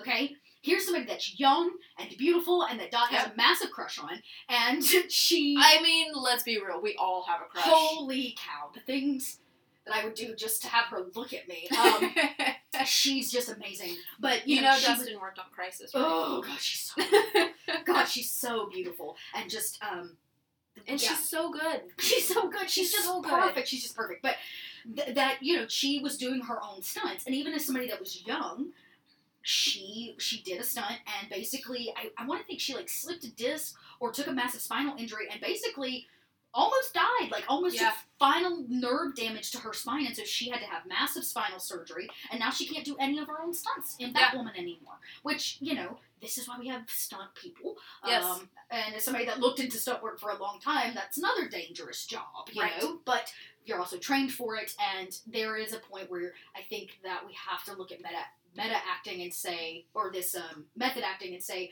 when when does it become when does it become a problem? Yes. So on that subject, let's let's jump over to Tom Cruise, who Oh, God, does yeah. his own stunts, yes, but will also crash course his way as hard as he can to do like the, the, fly a helicopter Helicopter, for his last Mission Impossible movie, and all of this fighter pilot stuff he's doing in Top Gun is actually him Yep, yep. because they're they've released like a little mini documentary that they have six little they're not IMAX cameras, but there's six cameras in the cockpit with Tom Cruise. Tom Cruise and all of the pilots, and they all know how to fly. It's not CGI flying. Right. It's not. They are in the cockpit because Tom Cruise was like, "You can't fake that kind of pressure No. that comes from pulling those G's." You can't. And so when you watch the movie, and I'm super excited for it. I'm a pilot's kid, so Yeah. I'm super excited for Top Gun. My, Um, uh, I'll tell you a little s- fun story, dot story after. Okay, About Top Gun. Um, but who crash courses their way to learn to, to fly a I fighter jet? mean, that was like okay. That scene what, I don't- was it fourth Mission Impossible, the one where he's on the exterior of the building with the stickies. oh yeah, Yeah, he also did that stunt. Oh, That yeah. is my nightmare. the the outside of what was it the C one thirty You see, one thirty. Yeah, stuck to it. It's just like there are things. You know what? And I the think that things it- that are just not worth it. now, if you as an actor want to put yourself in danger, which is really what Which Tom he Cruise does. is doing. You know what? I can't stop you. You Yeah. you rule your body and your own life. But, But- when your but when your method acting begins to put other people in danger, is when And it's a also problem. when you're because you're there working, yes, people have invested millions of millions dollars. millions of dollars into your movie, and you're risking you're You're willing to put yourself on the outside of an airplane to do your own stunts. Well, yeah, when you are the face of this movie, Yep. and if you die, what's gonna happen to this movie? Yeah, well, and, and you think about it, like, it's not even just the money people put into it. Think about how many people's jobs would be on the line. Yes, that too. Yeah, how many Um, people's job, like, if something happened to Tom Cruise, and God forbid, knock on wood, this is not the case, he dies on set or becomes so injured he can't work anymore, the movie flops, Yeah. everything that's been invested, and all of those The people movie that doesn't had get job- finished. get It doesn't finished. just flop. It It's doesn't get done, like right? people are out of People jobs. out of they're- jobs, they lose it, everything that's been invested. So it is almost a partially selfish want Yeah. in some some way to be like, I want to learn Like to be a fighter pilot. what? What are you searching for? Yeah. What are to- you missing in your what, life? Yes, to have to feel like you need to fill this need. Do you know what's interesting? I'm watching this show right now. It's on uh, Netflix. Gwyneth Paltrow has started a new show. Oh, I think I saw. Have you, did you it, see this? I think it popped up on my Netflix the Yes. other day. I And- haven't looked into and- it though. Renona Ryder is also doing this, right? Okay. Um, so each of them are in a little like here they are, in deeper into their lives. They both have incredible film and TV credits, careers, um, and instead of say you know pushing yourself to learn to fly a, pi- a, a, Fighter a, a, jet. a, a fighter jet to, to, to, to fulfill whatever Yeah. empty place there is in your soul uh, they're doing more healthy things like so Renona Ryder's out there and she's traveling the world it's kind of like a, a, a travel photo type blog Uh-huh. but Gwyneth Paltrow is doing some soul searching, and that's what this show is all about. Um, she's looking for healthier ways to live, and she's um, she's trying psychedelics to open up the mind and the soul and these kinds of things. Um, and it's it's interesting, but at the same time, she's not putting other people, other people's jobs, and other Yeah. people's investments at risk. This Right. is her thing. Like, if you want to go soul searching, go do it, but don't do it in a way where you affect others. Yeah. Especially in a negative way, or could affect others in a Yeah. negative way. So stay safe out there, guys. Yeah, stay safe. And the next time you're like, oh man, I really love that actor because they're a method actor, think twice. yeah. Think twice. Think twice about Yeah. how that actor treats their method acting. Do they leave it on set as an on set only thing, or are they taking it home with them? Because that's where it Yeah. gets dangerous. Like, like Daniel Day Lewis. I think Yes. he's one of those. He is method, Mhm. but he leaves it Mm-hmm. at, At- work. Yeah, at work. It's a, it's a thing that I own when I'm on set, when I'm at work. Um, Yes. it do- shouldn't have to come home and bleed into your No. life, um, where you have to start taking sleeping pills, or yeah, you or it have- affects your yeah, family. or your family. Yeah. yeah. Um, where you are disconnected in some way, or look, God forbid, you have to start taking fighter pilot lessons because you have to fly that plane yourself. Like, Yeah. yeah. okay, so speaking of, okay, so I said I told you Yes. my Top Gun story. This is really Yes. short. So, okay, Okay. Top Gun is uh, one of those movies that my father and I both love. It was kind of Yes. like our bonding movie. Yes. That is something my dad and I bonded over. Yes. He um, always wanted to be a fire pilot, but um, yeah, no, uh, he was in the Navy, not not the Air Force, and so Mhm. it was always our thing. And we used to. Uh, this is when you have to buy DVDs because you can't get everything online. Mhm. Uh, we had our DVD, and it came with um, other languages. Ooh. And so we used to sit in my living room and we would watch Top Gun in French um, or another language, and then we would try to do the English. oh my like, gosh, that sounds script. like so much So fun. because- it was just this funny thing because you know the movie so because we well. know the movie so well, we know the script, um, and it's also just very funny to watch somebody else like dub over in French. yeah. uh, something like Top Gun because it's. It just is ridiculous. It takes everything and like amps the ridiculousness already of that movie up to like eleven. So know. I, highly suggest it if you have a Top Gun DVD at home, break it out, blow off the dust, and go watch it in French. yes, and do that and prep for Top Gun. too. And prep for Top Gun too. because like again let's be real i grew up my dad my dad's a pilot my Mhm. brother is now also a pilot um, my dad was in the air force he didn't fly fighter uh, jets he flew c5s Ah. and stuff like that but i grew up going to air shows i grew up like my dad had a little cessna growing up Mm-hmm. Oh, like cool. I- aviation runs so It's like a strong thing in my for you, yeah. family um, and so i have there's also a part of me that there's something beautiful about watching like like fighter jets Yes. take off Yes. and it, there's this whole like weird nerdy like aspect of it where i was like do i want to get into aviation photography just to be able to capture these really pretty moments that i just They're Connect personal. with. Yeah, yeah. um and so that's one reason why i'm so excited for top gun 2 because you watch this kind of really cool stuff and it just gives you chills it's just like oh that's it. Yeah. that's so cool Yep. so in the the moment in the trailer where they take off and they're just inches, Engines, Yeah, from that shack and just dust yep. Blows it. and when he threw the two of them because they're doing the dog Uh-huh. fight thing and he just shoo, right through the middle of them and they're like wah Yeah. oh Yeah, so cool. Nerd- yeah, we were. My family Chills. was all submariners, so we were we're Oh, under yeah. we're underwater. folk. um, uh, which in and itself is a whole separate level of terror and horror I couldn't possibly imagine. right Like could like my like I yeah. didn't think I was scared of the ocean but then when you really start thinking You really about start it thinking about it. Yeah, and Like- like my dad was a he was a, a nuclear engineer, so Oh, okay. a lot of what he did on subs when we were growing up, he could not talk about. And Now, now that he's out of those contracts Mm-hmm. and things like that, he's many twenty plus years retired from the military. Yeah. he can talk about it. Uh-huh. And to hear stories of what it's like to be eight months off the coast of, say, Turkey with a bunch of warheads on the back end of your sub, and it's you and 30 guys, and you're just waiting. You can't talk, you can't make noise, you're just sitting there waiting on somebody to give you an order to potentially shoot off a nuclear warhead. Like, Yeah.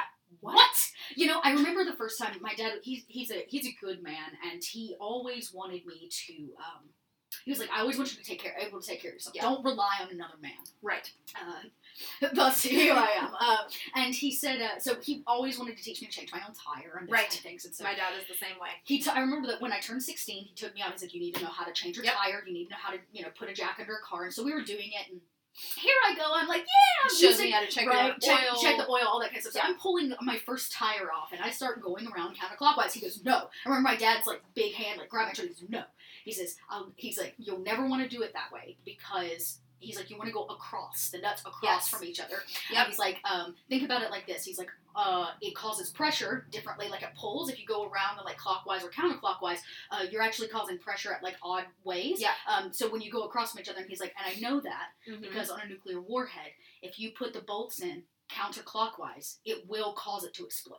You Oh have my to God. put the bolts on across from one another to even out pressure, or you'll set off a nuclear warhead. And I had that moment of like, now anytime I'm changing a tire, I'm like, we're going across from each other. you know? Nerd, don't like- want things to explode But the thing that my father had and That's- to live it with that level of like constant. Like That's something terrifying. As simple as putting a bolt, uh, you know, on a tire reminds him of a time where you have to put a where you're bolting the nuclear head onto the actual missile itself, and you have to do bolts across from each other or. That's it. Wowie, you know, like uh, so, so yeah, yeah, yeah. That's military. terrifying. It's terrifying. Some I actually was joking the other day with a friend. I want. I'm thinking about running a one shot a tabletop game that is um, a survival mission in a submarine. Oh my gosh. Could you imagine? Like just a one shot that's like high stakes. Yeah. Um, you're in a nuclear like submarine, and like I haven't figured out what system I would want to use for Yeah. it. But um, yeah, it just that like. sounds like it could be super stressful, but also super fun. Super fun, right? Like that moment of like, oh, cool. This is kind of like U five seven one, or like a- another Yeah. movie I grew up watching on repeat. Did thanks to my you- father? Did you watch that new movie that just came out, Underwater? Is it Underwater with Kristen Stewart? No. Apparently, it's really good and Really? it's very like the the effects of being underwater for so, so long. long. really Um, take a yeah. toll on your. They just take a Yeah. toll on your mind and your body. And um, no, what And did I who watch? knows what's last in the night? water? Right, who- what's in that water? Yeah, right. Um, oh, uh, I watched that new movie on Netflix called Overlord. Oh, I haven't that's watched the that one yet. J.J. Abrams film that's like um, World War II, like Cthulhu, like Oh! Lovecraftian horror. Oh, I think okay. I think we saw that on Netflix, and we're like, "Ooh, we need to watch this." Get- do 'Cause it. They're all about the Cthulhu and Like the Lovecraftian yeah, and all all, the of that. Lovecraftian horror, and I, I, it definitely is not a proper Lovecraft. Like, there's no real nod to like Cthulhu or any of the Yeah. elder gods, but there is this kind of undertone of horror and what the Nazis were doing to people in terms of experimentation and stuff, Oh, which is what okay. it's about. So I'll tell you, it was much more gory than I expected. And this is, Okay. a, I knew going in this was a war movie, but like, Yeah. wow.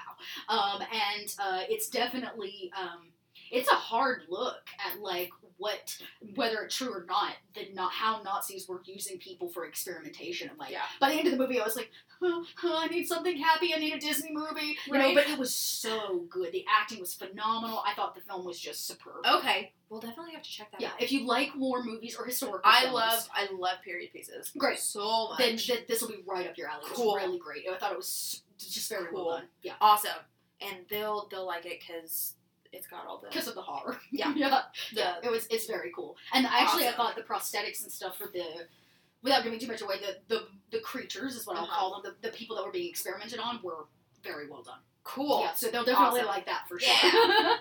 Um, so we've oh man, I we, feel have like we've, we- we've we've talked covered about so all this kind of we stuff. talked about Dad's garage. Mhm. We talked um a little bit about your Twitch channel. yeah. Um, you do on other Twitch Mhm. channels. You do roll for it, which is you said that was your vampire stuff. Mhm. That's the group out of the UK that I work for regularly. Um, most of the time, it's VTM. Um, Okay. we're, I say that we've been playing a lot of World of Darkness. So we Okay. started out with Okay. Changeling, and then we um, uh, actually it's funny we played a Changeling campaign where we were mortals, which is by far the scariest Oh. thing you're ever going to do in your life because as a mortal, What do you do? what do you do? You just exist and pray that a fae doesn't try to trade you for you know your soul or something. Okay. Um, and then we moved into VTM, so we had we completed when five first dropped, when V five just came out. That was what two Gen Cons ago. Uh, Mm-hmm. we started a VTM campaign, played through a first season, which was like thirty or thirty two episodes, Okay. and then we started a second. Uh, season uh, now that there's like more content material and um, of course they've announced that werewolf will be the next Ooh, Oh, they're, awesome. they're, they're going to be releasing Werewolf. So Cool. actually, uh, Paradox, uh, not Paradox, yes, Paradox, because it's not White Wolf anymore. Paradox has out a survey right now. So for all of you that love the World of Darkness lore, Mhm. or even don't know a lot about it but want to learn more, it's this really great survey that's just like talk to us about the content of World of Darkness, right? Because they're they're owning new things. Yep. Um, and they're trying to answer for a lot of the problems that White Okay. Wolf brought to the table with um, the World of Darkness series Yeah. um, in the past, uh, racism, Yeah. homophobia, the Yeah. works, right? Um, Yep. They want feedback, and they're like, "What are you interested in us relaunching? Are you more interested in video games? Are you more interested in tabletop? Where Yeah. do these things lie? How much time do you spend with these things?" And so Cool. I took the, the other day, which I thought was really cool of Paradox to like pause and say, Yeah. "Before we s- keep releasing things, let's really see what our audience Yeah. wants, right?" Um, it's, so that's so nice when people who are making stuff for people yes, take people's wants Yes. and considerations and Yes, they're not suggestions creating in a into box. yeah. yeah, they, they're really thinking about it. So yeah, I play I play a lot of VT, excuse me, a lot of VTM with Roll for It. Um, I'm a regular cast member um, on the Unmade Gaming Network. Um, that's another one, and then the rest of the time I. I don't really consider my channel a network proper, and um, Uh-huh. that's what I tell a lot of people. I said I'm not I'm not in it to compete with Roll for it, Right. or even are I'm not trying to compete with say Geek and Sundry and these Right. networks that are producing a lot of stuff. I'm just a person, and I Right. want to tell the stories I want to tell, and I want to do it. and with that's great what it people. should be about because there's especially in co- this this community and like film and just everywhere honestly there's this level of competitiveness that other people put on you Mhm. that they're like but but this person is Right. doing this right. so if you want to compete with them and Yeah. actually have something successful you should like Yeah, this is how you're gonna make the thing. and or it's do like the that's thing. Mm-hmm. not what it's about how about like let people do what makes them happy Mhm, and let them leave their own mark mhm. on and tell the stories that they want to tell Yeah. like nothing has there's no cookie cutter Mm-hmm. way to way do it. to yeah. do it like and it's kind if- of the beautiful thing about it. You know? like not all not all s- streaming d&d games have to be critical role correct. like They shouldn't be. they shouldn't you be can't compete. Okay, let me That's just say this. I- oversaturation. yeah, I will. I tell people you can't compete with Critical Role. Stop trying to compete with Critical Role. If you if you are trying, you're doing. They're what it, in the entertainment industry they're known as an anomaly. Yes. Okay? Critical Role is an anomaly, and if you're attempting to hold yourself to that standard, you're going to drive yourself crazy. crazy You're gonna drive yourself crazy. so enjoy critical role yes, for what it is. For what it is. and then use your platform to create something new that you That's love yours. that maybe has some of those aspects Mm-hmm. but also you pull aspects from other things Correct. there's nothing wrong with pulling from different sources and all of Mhm. that and saying these people inspire me Yep. these people inspire me Yep. these people inspire me and that's kind of what i did with this podcast Yeah. like we talked about michael rosenbaum's podcast Yep. and i was like i love how just chill he keeps it it's Yep. he's, he just talks to people Yeah. and, And they talk about life stuff. they talk about all like mental kinds of health things, mental they health. talk yeah. about work. They talk about all this other stuff. I really encourage you to go check out his podcast because it's Oh, so amazing. good, So good. Um, but I also listen to Anna Ferris's Unqualified, Mm, yeah. which is also kind of a more low key, Mm-hmm. in, quote quote interview. And so like, there's different things. I'm like, I just I just want to talk to people about how cool their lives Yeah, are. but what- Like, yeah, yeah. And see, for me, I tell And- people, I was like, my channel is like not a network. My Discord's called the Dot Lot, which is Yeah. all the where all Love dots dots hang out. Um, but the really, my channel is a way for me to tell the stories and play the games I'm interested Yeah. in. So let's be real, like. I got within the first year and a half of tween, uh, streaming on Twitch, whether Mm-hmm. I was on somebody else or on my, I was I played so much D and D. yeah. And I love Dungeons and Dragons. It's where I Mhm. started. I've been playing Dungeons and Dragons since 3.5. Went Yeah. back, picked up Advanced D&D just to like say I did it. Yep. Played some four and then five launched. And I played D. I played D&D. It was the only tabletop I played for years. And then I started branching out, and Yeah. I realized that why there are other tabletop games is because different systems, different stories, different settings don't always fit within 5e Yep. or within 3.5. Like Uh-huh. it's okay. And so I started playing, and now really the dot lot and my Twitch channel has become a place where I play test and I give love to games That's outside of Dungeons and Dragons. amazing because there's so much out so there. much, so much. Like right now, I remember um, at Gen Con this past year, I went Mhm. up to Renegade Games, which Renegade usually produces board games. That's what Mhm. they're pretty famous for. Yeah. But they've started producing some tabletop games, and they won an innie this year for Kids on Bikes. as Oh, the best kids on bikes. family friendly game. Yes. Um, and so I went by to actually just say how much I loved the game, to Yeah. pick up a copy, and I got to talking to the marketing person. She's like, "Oh, I know you here. Take home." She handed me, I mean, a bag. I was dragging this bag of books out, and Oh so my when I gosh. got back from Gen Con, I started reviewing them all, and I decided I'm playing Renegade games from now through June. Yeah. Everything on my channel is Renegade. We're playing um, Amazing. teams in space. Um, I'm coming up on uh, the North Sea Epilogues, which is going to be an all-female gosh. Vikings game. Yes. Ooh, that sounds like a lot of fun. Right, a lot of fun. They've got this really beautiful um, kind of psychedelic fantasy game called Overlight, uh, Ooh. which I'm going to be uh, playing through. They've got Outbreak Undead if you want like a proper zombie Okay. survival tabletop. All like, right.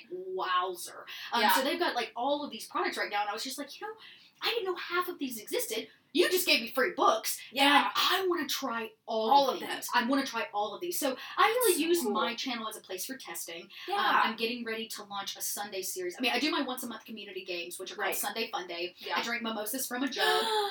I love Love like I that. have a moonshine jug that I mix mimosas in, and I get really drunk. Oh my god, on I love mimosas. mimosas. so much. They're my Um, favorite alcoholic drink. Uh, me too. So they, you just, we, I kind of drink mimosas. People um, sign up. It's open community gaming. and We just play Oh my some gosh. games once a month. But I had, um, I've been getting a lot of requests for people to either they want to pitch their ideas or they want me to review their games and get some Okay. feedback, which was really interesting. And I said, well. I have some resources now. I Yeah. have a very supportive Patreon community, most of which Okay. are from the Dot Lot.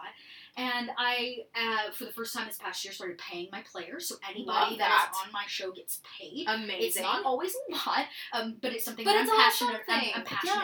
about. Um, and actually, in the end, some people choose not to take the funds. I let them choose where they go. Do you want to give it oh back over to Extra Life? Do you want to give it to another player? Yeah. Uh, do you want it to go back into the dot lot? So they actually fill out a form and tell me That's where so they want the cool. funds to go. But I said, you know, I've got some resources, and there are a lot of people that don't have their own Twitch channels, aren't finding opportunities. So I'm launching an incubation series. Ooh. Um, so I provide you with four weeks and four players. cool. And you pitch your idea, I select a couple, and then basically we run Sundays. And it's a That's chance. really cool. I do the overlays, I do your tech. This is not anything you as a GM have to Wow. worry about. So I manage all of that, and then you just get a chance to to try DMing or really uh, hone your I- skills. I love creatives supporting creators. It has to happen. I love Because it. nobody else is going to support us. No. And that's what this community is about Yeah. is like let's just all geek out over the stuff we love Mhm. and support each other. It's not hard. We're not in a competition Nope. to see there is no who the best GM is. Mhm. There is no who has the best D&D game.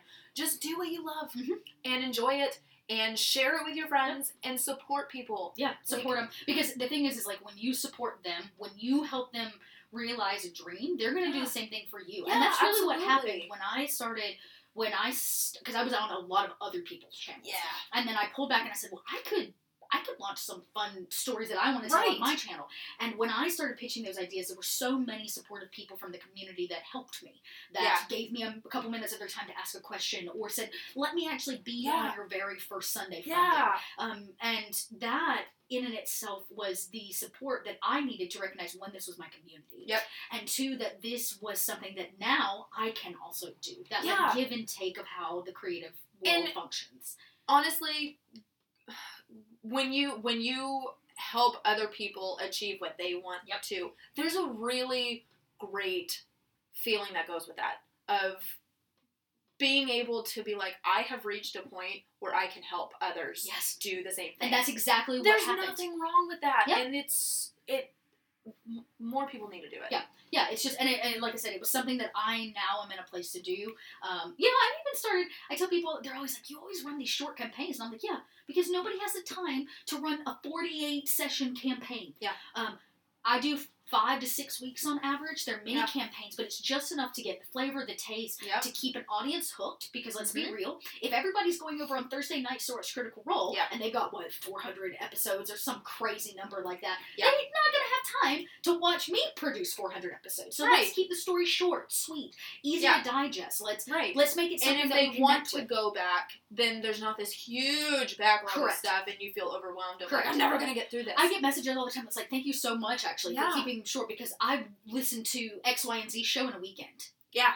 And you're like, great, I hooked Awesome. up. Yep, you know, it's- Yeah. it's, so simple. So um, sometimes I run longer campaigns like Overlight, the psychedelic Yeah. fantasy is going. They call it um, a kaleidoscopic world. Everything's based Okay. on color and light. Ooh, All magic's based on something called chroma. that's cool. literally it's one of the if if you shop for tabletops like a- in person you know you just sometimes you pick up a book and you're like wow Yeah, wow like jaw drop like you just are flipping through it and you're like i have to read all of this cover to cover i have to know what's in it and i just want to be in this world Oh. um, and that the first time i picked Love up it. overlight i was like it's so bright there's Yeah. so much colors and like the way they talk about like it's heavily and as an influenced- artist, your As an heart artist, must be yeah, a little. my heart was just like "Du-du-du-du."